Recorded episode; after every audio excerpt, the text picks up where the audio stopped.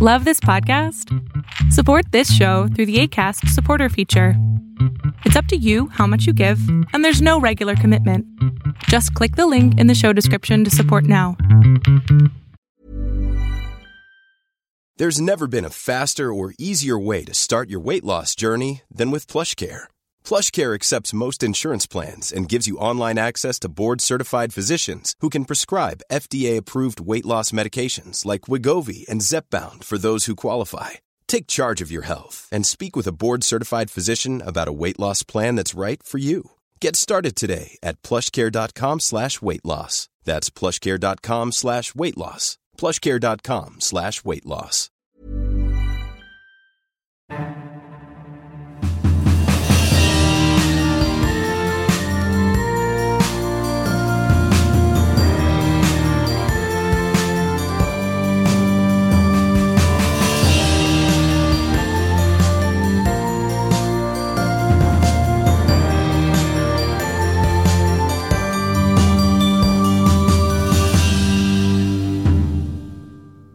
Hello and welcome to the Chronicles of Nania, a nanny resource podcast made for nannies by me, a nanny.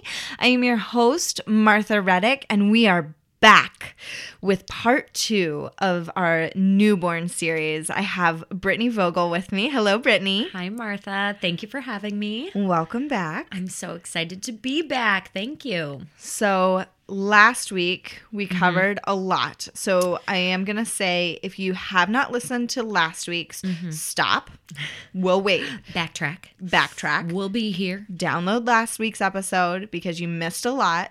Um, pretty much like some really, really important newborn stuff. Uh, so go listen to that. We'll be here when you get back. Hey, welcome back. So happy to have you. um wonderful just for even though they just heard it Mm-hmm. but just for listeners who maybe listened last week and then they're Sure. back this week let's have a quick recap of your background yes. So I've been in the childcare world for most of my life. Uh, again, my name is Brittany. I grew up in the Chicagoland suburbs. Um, and I grew up where my mother and my grandmother ran a daycare center. I started babysitting basically as soon as I could.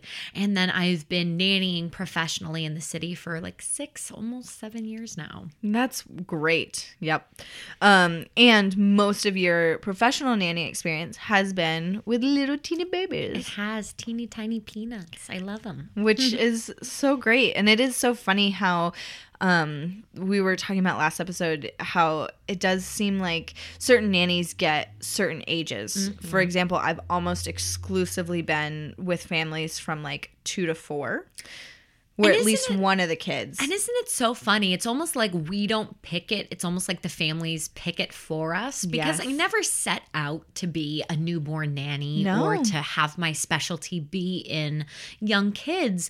But I just kind of ended up finding myself wanting to be with a child from kind of a young age. So I would always look for families who, you know, the kid was between three and six months, you know, mm-hmm. as the mom was just starting to go back to work or the dads or whatever it might be and um and then i usually ended up leaving before their 18 month anniversary which was just kind of particular and you know didn't always happen at my choice but it was just one of those things that just kept on happening. And then i just kind of restarted back over with a three month old and then all of a sudden i'm like wow i know a lot about newborns. Yeah yeah i bet you do. Six years of experience Yeah. that's a lot. Um well great. Well let's let's dig into some of that knowledge. Absolutely. Okay bottles talk to me about them Well, bottles are so particular because you come from two different sects. You come from parents who are primarily breastfeeding until they bring in a nanny. And then you have parents who are maybe doing both. And then you have parents who are almost exclusively bottle feeding. Um, so I think, once again, as we were talking about in the last episode, communication is so important just so that way you can make sure that you're on the same page as your nanny family. But I think, um, as with a lot with newborns, patience is key. And I think it's about a little bit of trial and error, just finding, um, I feel like a position is what Okay. is kind of almost always the crux of things. I feel like there's so many different types of bottles out there right now. Uh-huh. And oh, do you have the angled ones or the ones with the bubbles in it or the ones that you know whatever um i feel like more often than not it's about finding how is the baby comfortable being fed um if you have a child who's primarily breastfed, it's probably going to be a lot closer and tighter to your body. Whereas if a child really isn't very exclusively breastfed, sometimes they want more space as they are That makes sense. feeding and all that. Um, but I do think it's important to um, just kind of give the baby the time to kind of show you what they like. Um, and for me, I think as you're working with newborns, don't be afraid to pause the feeding. You know, they don't have to slurp everything all down at once. And honestly, oftentimes it's bad for them to do so. Yeah. Um, of course, check in with your parents and see, you know, certain formulas maybe can only be made 24 hours in advance or, you know, they want it to be used within 15 minutes or whatever it might be. But um, taking a break and just saying, okay, you don't have to finish it all now. Let's burp you. Let's maybe have you spit up a little bit or, you know, whatever it might be. And then we'll get back into it. You know, I think it's about, um, just kind of putting the brakes on things sometimes because um, either one of two things is going to happen. Either the kid is going to get burnt out and it's going to spit up, or it's going to fight you on the bottle. Right. So I think that if you could just say, like, cool, let's do, you know, an ounce of feeding and then take a five minute breather and then we'll do another ounce. Um, I I tend to find that I have the most success with doing that um, for non spit up babies and for babies that don't have a lot of, um, you know, acid reflux and gas and things like that. So I think give them an ounce, see how they feel, and then go back into it. You'll also find that babies, some babies are hungrier than others. Some babies love to eat and will eat as much as possible. But I think um, by and large, by the time that most nannies are starting, your parents and your nanny family should have a good idea of what kind of eater you have in front of you. Right. Um, I do think, you know, if you're thinking back on our previous episode with the sleep training, I do think um, bottle training is very, very similar, where it's just about saying, okay, about this time you get hungry. So, about this time we're going to do a bottle um, and just kind of structure it into there. Your first month or so, you might not have a structure and you might just say, we're just going to try it and let's see when you eat. Just the same with the sleep training. Keep that record, keep that log. Say, okay, they ate one and a quarter ounces at this time, and they ate three ounces here, and whatever it might be. And then you can kind of condense them down and say, okay, well, they ate four ounces in the 11 o'clock hour. So why Right. don't we try to have a feeding about then?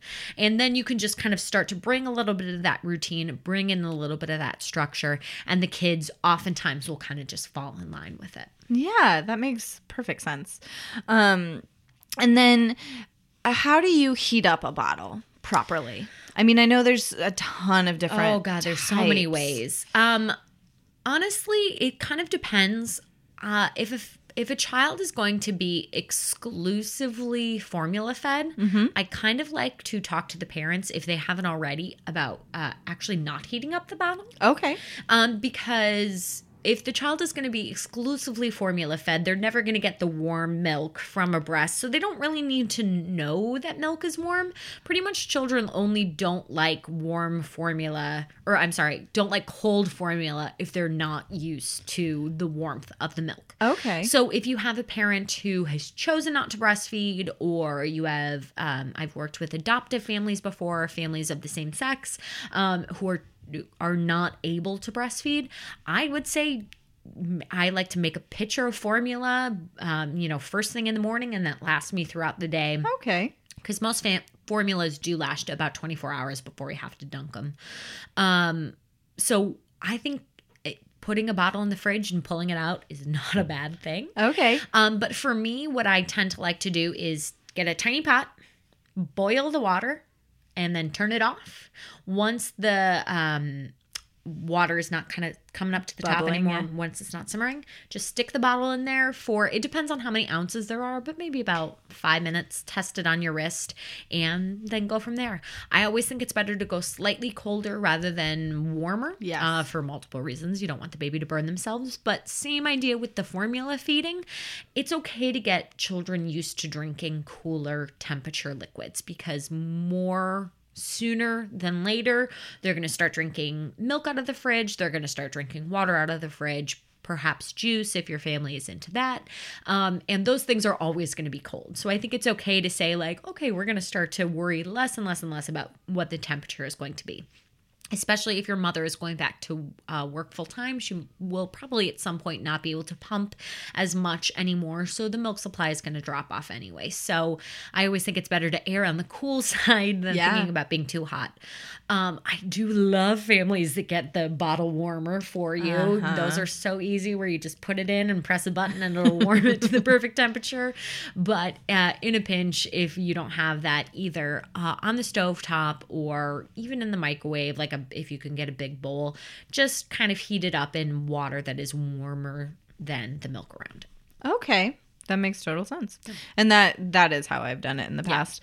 Um on the stovetop. But I was curious if there were other methods and that bottle genie sounds amazing. Oh my god, I had a family that used it once and it was just glorious because and it, I don't know how, but it heated it to the perfect temperature so fast. it was like 60 seconds. I was like, chill out, baby. We got this. Press the button. And it was like perfectly warm.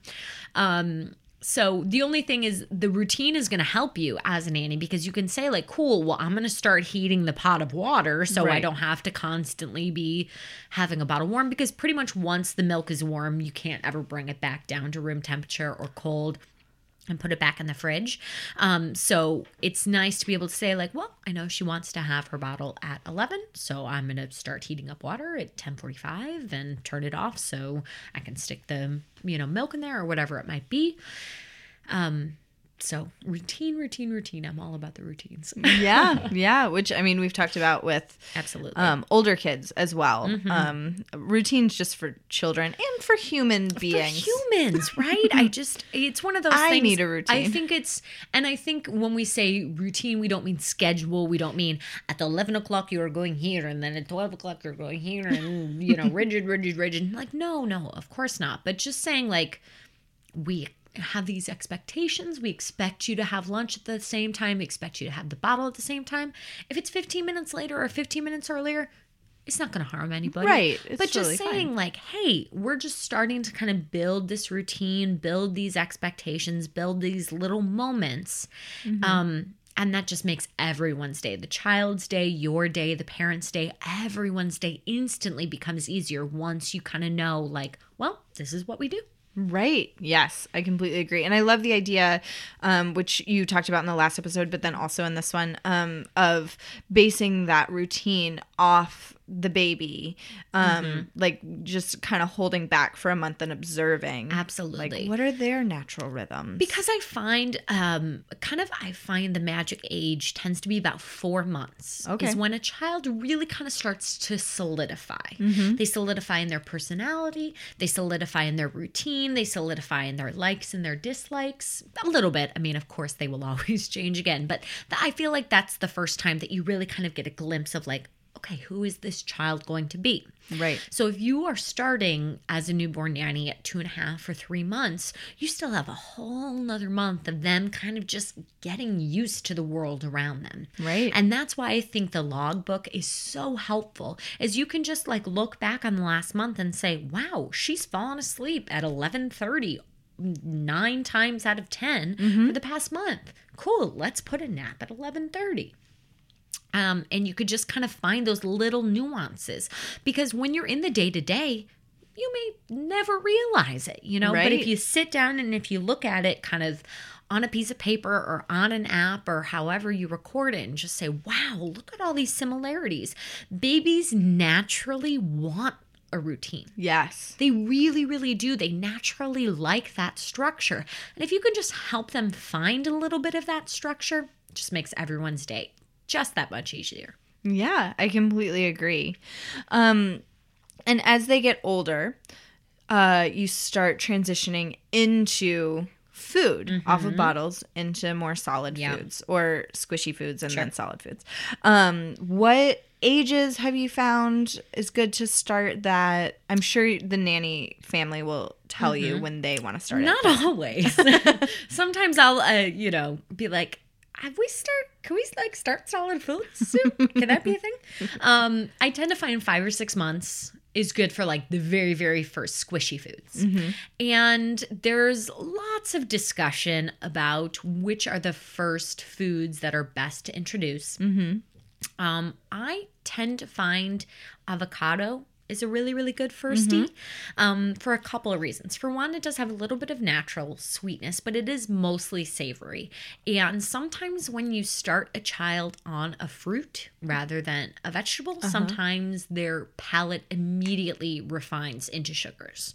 Um, and I find that if you can start with a sugary vegetable, like avocado, like carrot, like squash, something that Sweet potato. Sweet potato, absolutely. So something that has a little bit of natural sugar but isn't necessarily sweet.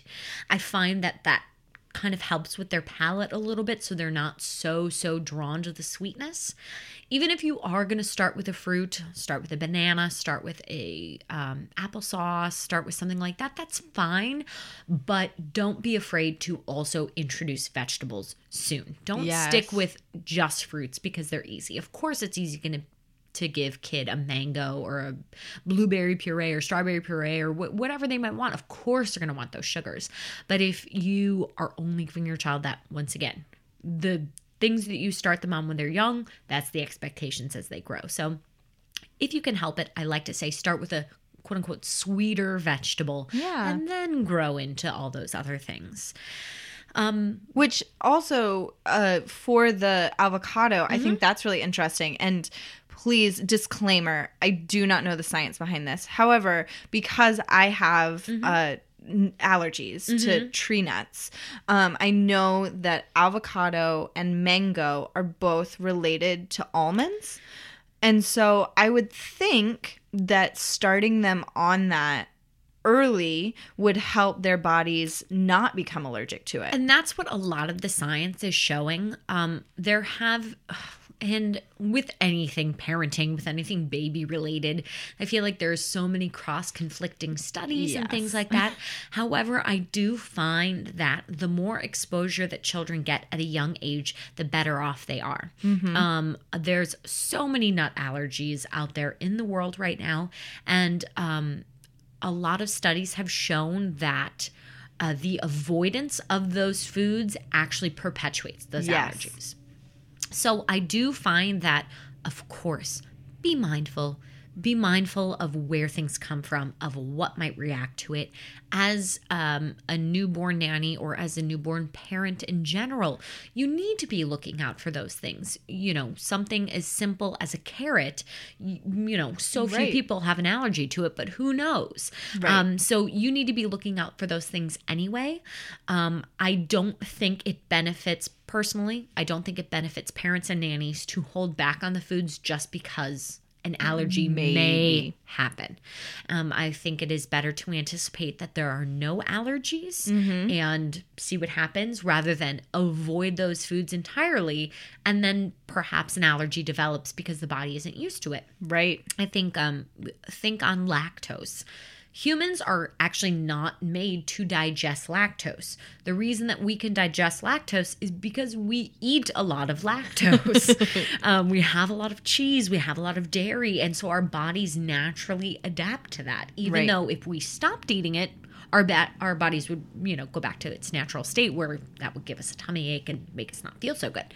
Um, I feel like it's the same idea with a lot of those, uh, you know, nut based, the mangoes, the avocados, the um, Peaches. peaches, the apricots, like all those things that could potentially trigger a nut allergy or whatever it might be. I think it's better. Let's do those things in small doses and see how our body reacts. Of course, if the child is breaking out in hives or things like that, stop giving the child that food and Right. tell the parents and maybe we avoid those foods for a little while and try it again in a month or 2 mm-hmm. But I think to avoid those foods outright just because an allergy may occur, I feel like at the end of the day, you do the child a disservice. I completely agree. And as someone with allergies, I completely agree. Yeah. I mean, you always need to be aware whether it's uh, what they're drinking or what they're eating or whatever. Of course, be aware as a nanny, Yeah. be aware as a parent. See what's going on with your child. Are their poops different? Are there, uh, are they on a weird different schedule? Are they crying more than usual? Whatever it might be, all of those things point to those things, uh, potential allergies or not feeling well or whatever it might be. But let the child's body dictate that, not Right. your fears. Yes, completely agree. Um, so after you've introduced those soft foods, when do you transition to more, even more solid? Um, I find when their teeth are ready for it. Okay. Um, children who uh, teeth very early, I find are ready to start tearing at foods. Um, and you're really looking for, I find, the first four. So the two that are right in the center on both the top and the bottom, mm-hmm. because their molars are not going to come in even. Even if they, um, you know, I was a child who got my 10 year old molars at six. so I teethed very early. Um, so even if your child is not doing that, even if they're not developing, those first four, they can pretty much start to at least tear at things. Things still have to be soft, they still have to be swallowable and not be in a choking state. Um, but I find that pretty much as soon as those first four teeth, and maybe just as those back ones are starting to peek out, that's when they can really start kind of focusing on like what is it like to chew and i find that you still don't want to do bits like full uh, like I'm, I'm like holding my fingers up because you all can see that no martha can see it. yes no like you know you don't want to do like square bits like a Right. square piece of corn or peas or you don't want to leave anything whole but just slightly chunkier baby food. I feel like that's why it's good um, especially as a nanny as you have downtime um, don't be afraid to suggest making baby food for your nanny family. Um, it's very very easy in a blender uh, or even just with a potato masher whatever you might need to do but I think leaving the foods slightly chunkier. So Oh, say, okay. okay. I just don't blend this down to a puree. It's more of a mash, Mm-hmm. you know, so that way they can just start to feel what do these textures feel like in my mouth? What does it feel like to maybe chew on this a little bit? And I find that that's a good medium step in between rather than going straight from all purees into, okay, I need to chew this to get it down my throat. You Yeah. know, start to play with those textures a little bit. Um, I also find, as silly as it sounds, bread is a really nice thing to do because you can hand a child a heel of bread that they can kind of just suck on almost a little bit, just to kind of, once again, what does this feel like in my mouth? yeah. um, there's many many different schools of thought as to okay well how do i know when to introduce a new food? How do i know when to do this? My personal philosophy and what i find has worked best for me in the past is as long as a child hasn't shown a allergy or a uh, intolerance or whatever feel free to keep piling on new foods. Um, i find that really i know they like to say once a week add a new food. I find 48 hours is about enough to know whether or not a child is going to have an allergy to something Okay. Yeah.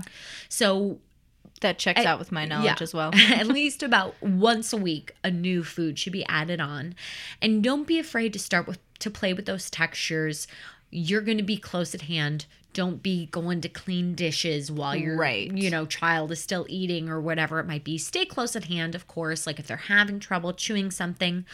But i find that eating a meal as your nanny child is also eating a meal kind of helps show them like hey look we put this on the fork and we put it in our mouths and we chew a little bit and we do this this and this.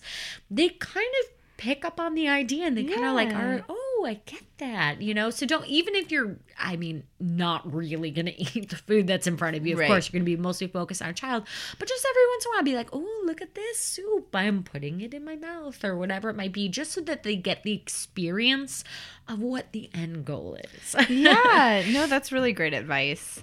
Um, And we talked about as their teeth come in. Mm-hmm. So let's uh, segue into teething for a sec.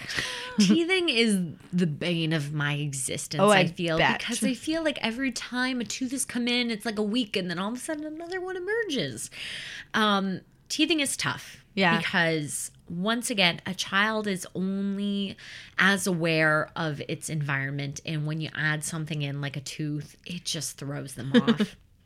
And Especially because it's painful. Oh, it's painful. And they're like, what's going on with my body? My body's changing. It's like the first puberty, you know? Um, and I think, for one, patience. And just waiting with them and just saying, I know it doesn't feel so good.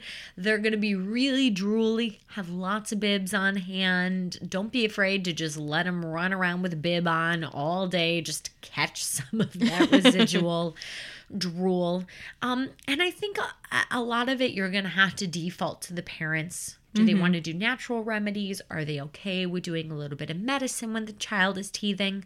But I find um, a cold washcloth and genuinely like a like a ice cold as cold as you can get it um, washcloth tends to be the best just because they will get a little satisfaction with the water coming off of it. So they will get a little satisfaction to keep it in their mouth. And the cold, of course, feels very, very good on Yes. their gums. So I find that especially if you're either maxed out on medicine or the parents don't want to do medicine, the uh, cold washcloth is just really, really going to help because they'll be able to hold on to it, they'll be able to suck it. The cold is going to help kind of numb their gums a little bit and help keep it nice and nice and cold and cool and feeling good in their mouth. And the little bit of satisfaction that they get with the water going down their throat and into their mouth will kind of help keep them hooked. Because for me, the biggest struggle has been, you know, those little teething toys that you put in the freezer. Yeah. Like they might work good for a minute or two, but then the kids don't want to keep them in their mouths. And you're Right. like, oh, but this will help you feel good.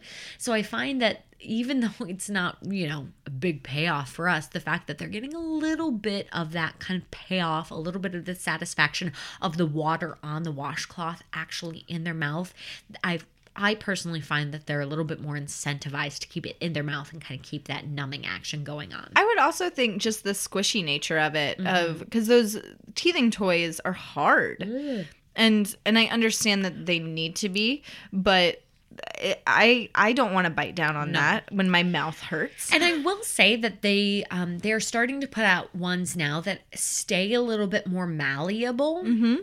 Throughout, they stay a little bit more squishy texture, but we're talking about the ones that are almost like an ice cube coming Yes. out of the freezer. The kids are never going to want to keep that in their mouth, you Yeah. know, because they they get no satisfaction out of it. Right. You know, kids they want something out of what they're doing, whether it's a toy, whether it's you, whether it is whatever it is.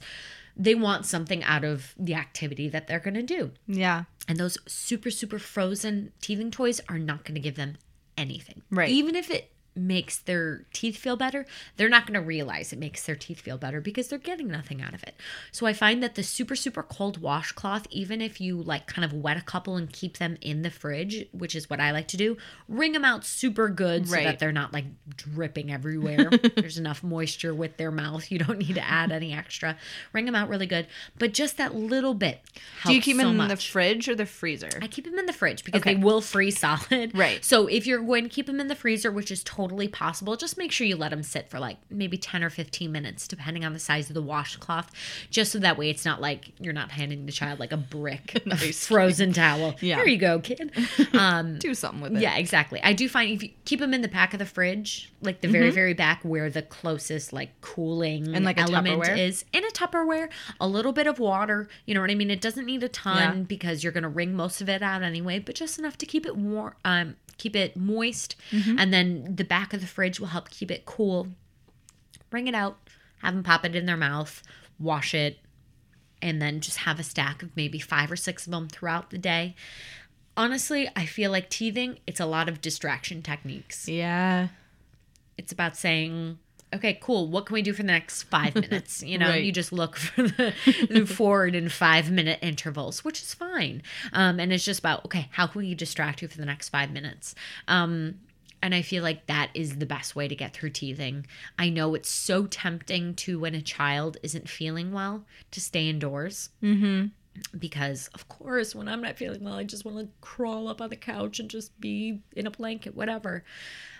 If a child is not sick, sometimes being outside can be a really good distraction. Sometimes they just need to take their mind off of it. If you take them to the park, Mm-hmm. may, yeah, maybe their teeth might throb a little bit, but the fun of being at the park will kind of distract from that and take the crying away, For which is what we as nannies and people who are dealing with them all day long, we need that. So don't be afraid to stick to your routine a little bit. Say, well, we usually go to playtime at the at the park or playtime at the zoo or the library or whatever it might be. Stick to that. Yeah. Of course, stay close to the kid. If they're miserable, you might have to stick them back in the stroller or back in the car seat and go home. But don't be afraid to stick to your schedule as much as possible. As long as the child isn't running a fever, as long as they're not contagious, as long as they're not harming anybody, sometimes it might benefit them in the long run to just say, like, we're just going to do what we usually do, even though you're teething. Right, right. And man, you were just hitting it perfectly from one thing to the next because the next thing I wanted to ask you about was car seats. Mm. And just give me your knowledge on car seats. Okay. I will say, if you're in a major metropolitan area like we are here in Chicago, mm-hmm. and even if you're not, the majority of children's hospitals will actually check your car seats for you, which is amazing. Yes. Uh, for us here in Chicago, you go to Lurie Children's Hospital. They have a branch on um, Clark Street. Where you can go, they will check your car seat. They'll make sure it's tight enough. They'll make sure it's positioned in the right way. All of those things go take advantage of that absolutely free service. Um, especially for somebody like me who I don't have kids full time. I take the car seats out every once in a while. I try to keep them in Right. most often just because that makes things easier. But if you have to take it out, just go take it back. They'll adjust it again for you. It's so easy. It's a free service. If you have a hospital or a fire station or anything like that around you that offers that service, I absolutely recommend you take advantage of it by and large, car seats I find are so dependent on the child. Right. Um, number one, you need to keep major car seat safety in mind, uh, especially uh, right now. I don't know when you listener are listening to this, but right now in Chicago, it's very chilly. And it's really important that you do not keep children in a coat while Right. they're in the car seat. The puffy It is those so so big puffy coats are so good for them because they stay so warm and so cozy. But can actually be a really big danger for kids while they're in the car seat. And especially as nannies, you might not know that. So please take your children out of those big puffy coats. I always ask my nanny families if they're willing to buy a blanket cover for the car mm-hmm. seats, which are so nice. It's essentially a liner that fits right into the car seat. The straps go through it. You basically zip the baby up. You can pretty much zip them up to their eyeballs. um, but it's nice because it keeps them warm and they don't need to have an actual winter coat on them, which is really, really nice because, once again, you don't want to be having that super, super heavy coat on Right. um, in the wintertime. because they will slip out of it. If you do get into a car crash and there is that forward momentum, the likelihood that they will slip out of that coat is very high. Um, even if the straps are very tight, because of the puffy nature of that coat, Absolutely. they can slip out of it. because here's the kind of crazy thing about car seats is car seats are are just as effective as a seatbelt mm-hmm. as long as you use them properly. Right. And as sometimes we as adults don't use our seatbelts properly, and that makes it, you know, if we put the strap behind us or if we're kind of tucking our arm a different way, that affects the effectiveness of that seatbelt. Same thing with children's uh, car seats. So it's really, really important to make sure that the uh, the buckle on the top is directly across their sternum. It's not kind of where you would think their natural heart is, like where um excuse the phrase the nipples are. You don't Yeah, want the- it the that nipple low, line, yeah. And you don't want it all the way up to their chin. You basically want it straight in the center, basically right over where their sternum is. I'm doing all these visuals. Martha's watching me do it, and I know you guys can't see it, but I hope you can visualize it. Yes. And I will probably include a visual aid Perfect. On chroniclesofnania.com. I do episode resources for things that benefit by having more. Um, so check there. I will put a visual aid of where how to properly put a kid in a car seat. Yeah. So you want that um, kind of top buckle to be across their sternum and then to be pretty much as tight as possible. You know, of It's course, like you. the two finger Mhm, test. You don't you don't want to um, have a baby struggle with breathing or struggle with moving. You want them to have a slight bit of movement, but it should be mo- movement from their shoulders, not from their torso and their chest. Um, uh, you know, you just basically want to think. If I was riding a roller coaster, would I be comfortable with this level of security? if the answer is yes, then you're probably in a good place. Because a car basically is a roller coaster Yeah. for a baby. They are so small and so teeny. It's really, really important to strap them in good um, because it is for their safety. Yes. Thank you so much. That was very helpful. Um, and do visit chroniclesofnania.com because I will put something up, uh, some visual aids for that. Um, awesome. Okay. So, baby sign language. They can't talk They cannot. usually. Isn't that crazy? I mean, maybe some can, um, but most cannot. So, a method that has been developed is baby sign language. and I am a big, big advocate for baby sign language. Um, for so many reasons, but for one, for communication, um, and for two, for a really good bond between you and the child. yeah. Um, I find the easiest way to incorporate baby sign language is figure out what do you want to say. Um, I tend to find the easiest signs are for food, for milk, for tired or nap or sleep or whatever you want to say, for diaper, for more, and then you know you can always kind of get into And for all done. oh all done Yeah, yes that one- is so good. Um, and then kind of those six, I find are your good base, Mm-hmm. and then you can always add on. You can do book, you can do song, you can do dog, you can do just there's a million out Right. there. But I find that those six, those kind of core needs, what are my needs? Those are the most helpful. And I find that the best way to kind of incorporate that into your child's every day, into into the day of your um, routine or whatever it might be, is to just start using them. Mm-hmm. As I say, do you want more food? I do the signs. Um, some babies pick on it quicker than others. Yeah. Um, I have babies who have picked up on it at six months old and are signing what they want and have no words. I've had babies who it's taken them to like 10 months and who are even starting to say words, but then they find that, oh, I can do the signs with the words and it makes the words easier. Right. So, with a lot of the newborn stuff, be patient and don't give up. right.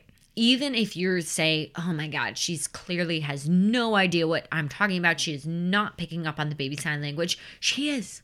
She Right. really is. You know, it just kind of depends on the child's learning style, on who they are. Some babies will pick on up on it so early and just like blow your mind with how well they're doing with baby sign language. And some stuff comes, it's like, what? You've been paying attention to that? You know what I'm talking about? This Great. whole time? this whole time? You've been lying to me. Um, so I think it's just important to say whenever you personally say that word, do the sign along with it. Yeah. Yeah. And as you get to a point where you can tell the child kind of understands, but maybe isn't doing it, don't be afraid to, and I hate to to say this, but like um, it is a little bit like a puppy. Don't be afraid to withhold a little bit Right. to say like this is the desired result I want. When you give me the result I want, I will give you what you want. yeah. So immediate reward. Exactly. So, you know, do you want more food? You know, you'll do the sign for more, which is touching your um, fingers together. and again, I will put this on chroniclesofnania.com. And then food, which is basically that same uh, finger going right to your mouth and saying food. Um, do you want more food? And if the child really isn't giving you anything, then you don't give them more food. And if the child really wants more food, then they'll, They'll go, figure it yes, out." I want more food. And they'll start to do those signs. So don't be afraid to, if you are noticing that the child is kind of starting to pick up, they're kind of starting to observe more, don't be afraid to kind of say like, okay, I'm going to hold back until you say you want more milk. Right. You know, please, thank you. You know, all those little things, um, they'll start to add up over time. And like I said, some kids will pick up on it so fast. Some kids, it'll be six months and they're like throwing so many signs at you. and all of a sudden you'll go, oh my God, I need to learn more signs so that you can keep, keep communicating with me. Right. Um, but I also tend to find the kids who sign early start to talk early. Right. And the kids who start to sign later maybe start to talk later. Yeah. Um, and I think that also just goes to show you, you will always learn about the child if you're willing to be patient with them. So don't be afraid to be patient. Every single time you say whatever the sign is, just sign it. Yep. Even if you think nothing is going to come of it, you might have a child who never signs back to you. But I think it's always better to start it and see rather than saying, well, let's just give up because clearly they don't get it. Right. And I know that we are in Chicago Mm-hmm. and so this might be um like false positives, but I feel like just working in the children's community in Chicago, most childcare providers and children Mm-hmm. know a little baby sign language. I completely agree. And once again, like we're in a huge, huge met- metropolitan area. Um, but I find that baby sign language has become so much more common than it was even when I was starting in this industry, like full time, even four or five years ago. Right. Um, baby sign language has kind of, I used to be in the rare that I used to do baby Yeah. sign language. And now it's pretty much almost an expected thing. So don't be afraid to kind of learn. You don't need a lot. You Right. Can, you can know under 10 signs and be in a fine place. You can be able to communicate with the child fine. You know, the more, the food, the milk, the diaper, the sleep, the all done, you know, all those types of things. If you kind of have those basic core, these are the needs that the child has, start with those. If the child excels with it, add more on. You know, all those little things. But I always, my personal philosophy is it's better to do it and have nothing come of it than to be pulling my hair out because, oh my God, I wish you could just talk to me. I wish you could Right. just tell me what was wrong. Yeah, yeah. And it also is a fun little thing that I have found between nannies Mm-hmm. of sometimes even um, when Jennifer was on, she was talking about how her roommate would Mm-hmm. say, like, I don't like that. Please stop touching me Mm-hmm. when he was drunk. Um, I do find that like even nannies will be like, I'm all done and just do it naturally. Mm-hmm. Oh my god. And it's like a sign of a nanny. I'm like, oh, you're a nanny. Well, and isn't it so funny too? Because for me, you know, my nanny child has been speaking fairly well for about six months now. But I still, when when I ask her, "Are you all done?" Like that's just what your hands naturally go to. And when you guys see the the post that Martha is going to post about the baby sign language, you guys will see what I'm talking about. But yeah, it's just kind of like this natural, like, okay, all done, like, Right. Goodbye. yep.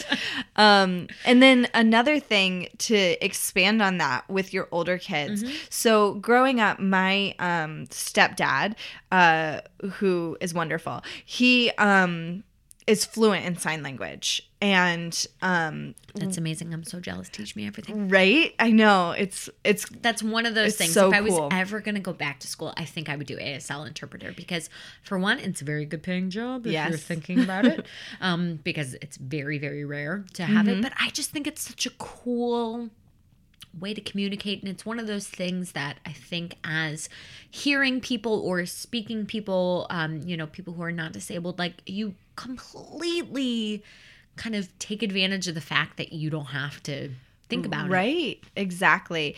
Um, but he would, if we had to wait in a long line Mm-hmm. at the grocery store, I remember he used this at like amusement parks, things Mm-hmm. like that. If we ever had to wait in a long line, he would teach me sign language. And it makes the time go so fast. And he that. would just let me do it. And I do it with my nanny kids Mm-hmm. now of if we have to, if we're stuck, even just picking up their mom from the train when we're sitting in the car for like 10 minutes Mm-hmm. Sure. because I hate being late.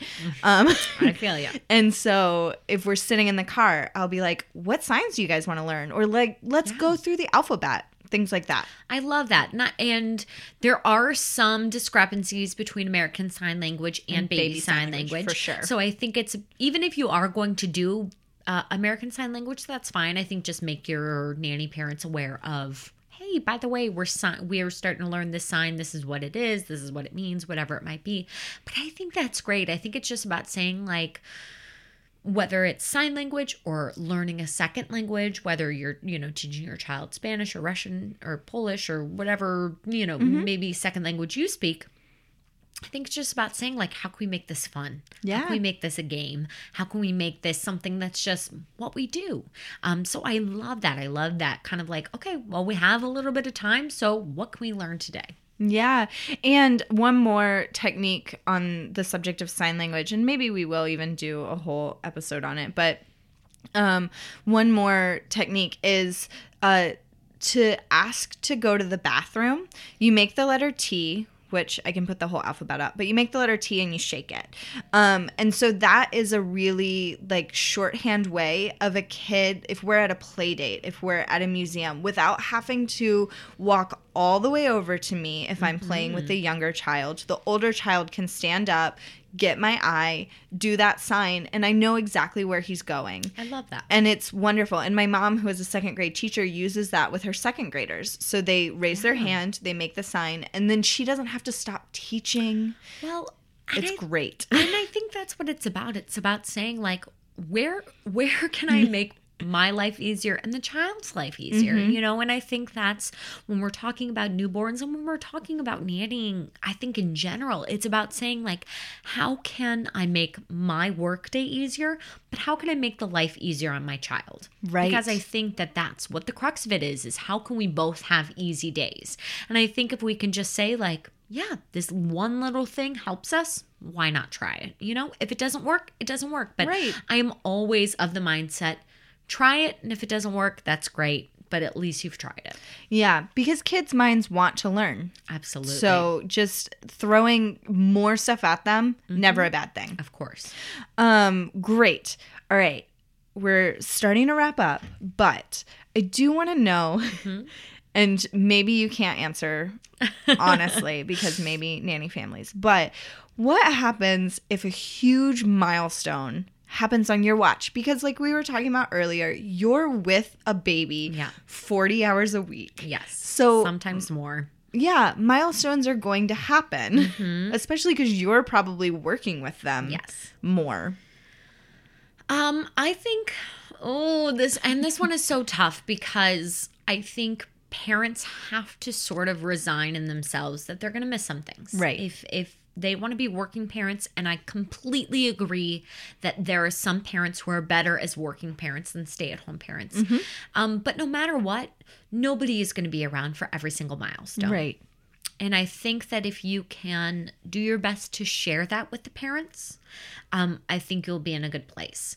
I remember when I was starting to nanny, technology was a very, very big no no on the job. But I do find that parents are much more appreciative of photos, Mm-hmm. of videos, of little things that happen. So if you can capture the moment on a video, do it. Yes. and send it to the parents. Say i know i'm I, I i shouldn't have had my phone but i just i needed to capture this moment for you. She just could not stop talking and and i just wanted to capture this moment.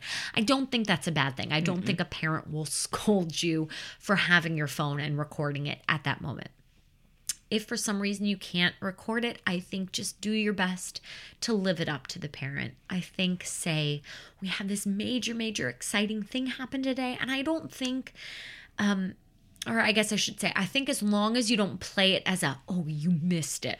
right. I think it's all in how you interpret it. I think Yeah. if you say, like, oh, so exciting thing happened today, I can't wait till you get to see it in person. Yeah. Here's how it happened for me. I can't wait for you to see it yourself. You know, um, there might be a possibility that you watch the child take its first steps. Mm-hmm. That doesn't mean that the parent is going to enjoy watching the first steps for their first time any less. Right. You Mm-hmm. Know? And you can downplay it a little bit if you want. You can say, like, oh, I think she was maybe just starting to to do it, you know. But I think She it, seems really ready. really ready. um, but I think as long as you don't structure your story as a, oh, you missed something amazing today, you know, I think if you kind of come at it more as a, this really exciting thing happened and I know she's going to do it again and you're so going to love it, you Right. know? Or if you even say, look what, you know, Jennifer did today. She came, she came over to me. Let's see if she can do it again. You know, whatever it might be, but just these little things where if I think it's more in how you share the story rather than the actual story itself. So I think that if you're a nanny who continues to watch your nanny child make milestones, that's fine. I think parents expect it.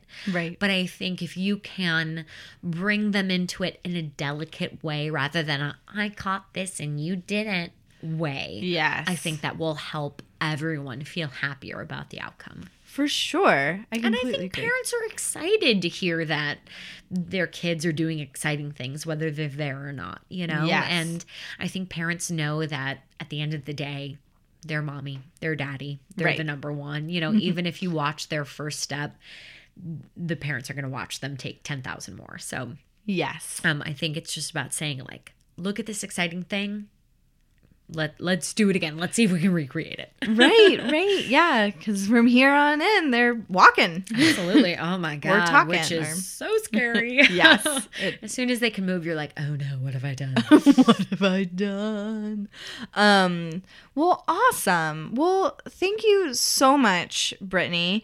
Um, if you have questions, because we even did two parts, almost full hours, and Oh I gosh. know that we didn't cover. Scratch the surface, guys. So if you Yeah. are like, I need newborn 2.0 version upgraded, please send Martha your questions. I am here. I am happy to answer them. So um, send Yeah. them at us. We'd love to hear email them. email those to chroniclesofnania at gmail.com you can also visit chroniclesofnania.com and there's an email form if you're like wait i can't remember what it was um, or you can get at us on facebook or twitter or instagram i check all of those constantly um not when i'm nannying but Of course. After hours.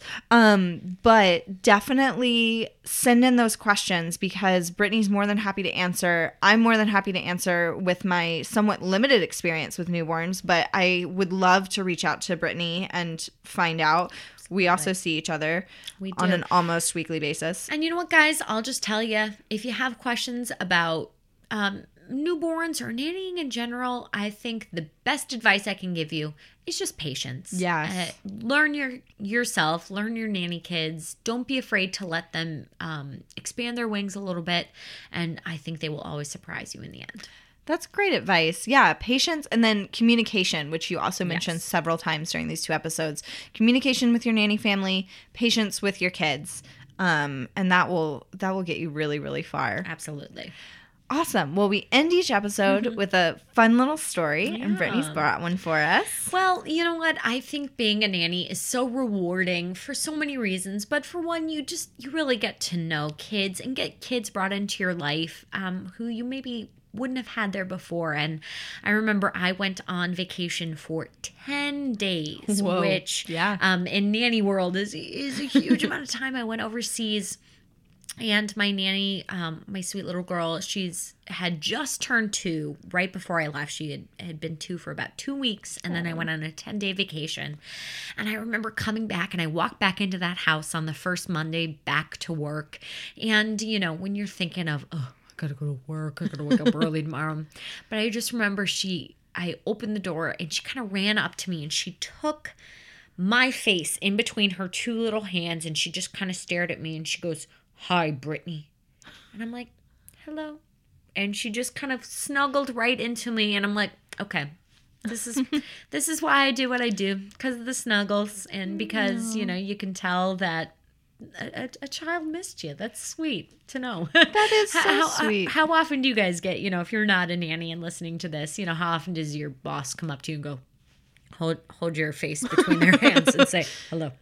I Um, wouldn't want that uh, in yeah, other right? jobs. Exactly. But so um, also to that point, how often do you really get looked at Yeah. when you're not a nanny? Right. Because that child really looked at you and checked in with you. and Checked that's so in. beautiful. checked in and just like said like you know even even though her words are limited even Mm-hmm. though you know she's still working on her vocabulary you can you could tell like i'm happy you're back Yeah. you know which is uh which is the biggest biggest blessing of this job is to just feel at home and at ease with your kids That's so wonderful. Well, thank you for being here, Brittany. This was wonderful. Thank you for having me. And thank you all for listening. We'll see you next week. The Chronicles of Nanny is produced by Martha Reddick and Logan Nielsen. Artwork and logo by Noni Amadon. Theme music by Brad Kemp. Find him at secondbedroomstudio.com. Follow us on Facebook and Instagram at Chronicles of Nania and on Twitter at Nania Podcast. To contact us, email chroniclesofnania at gmail.com. Thanks for listening.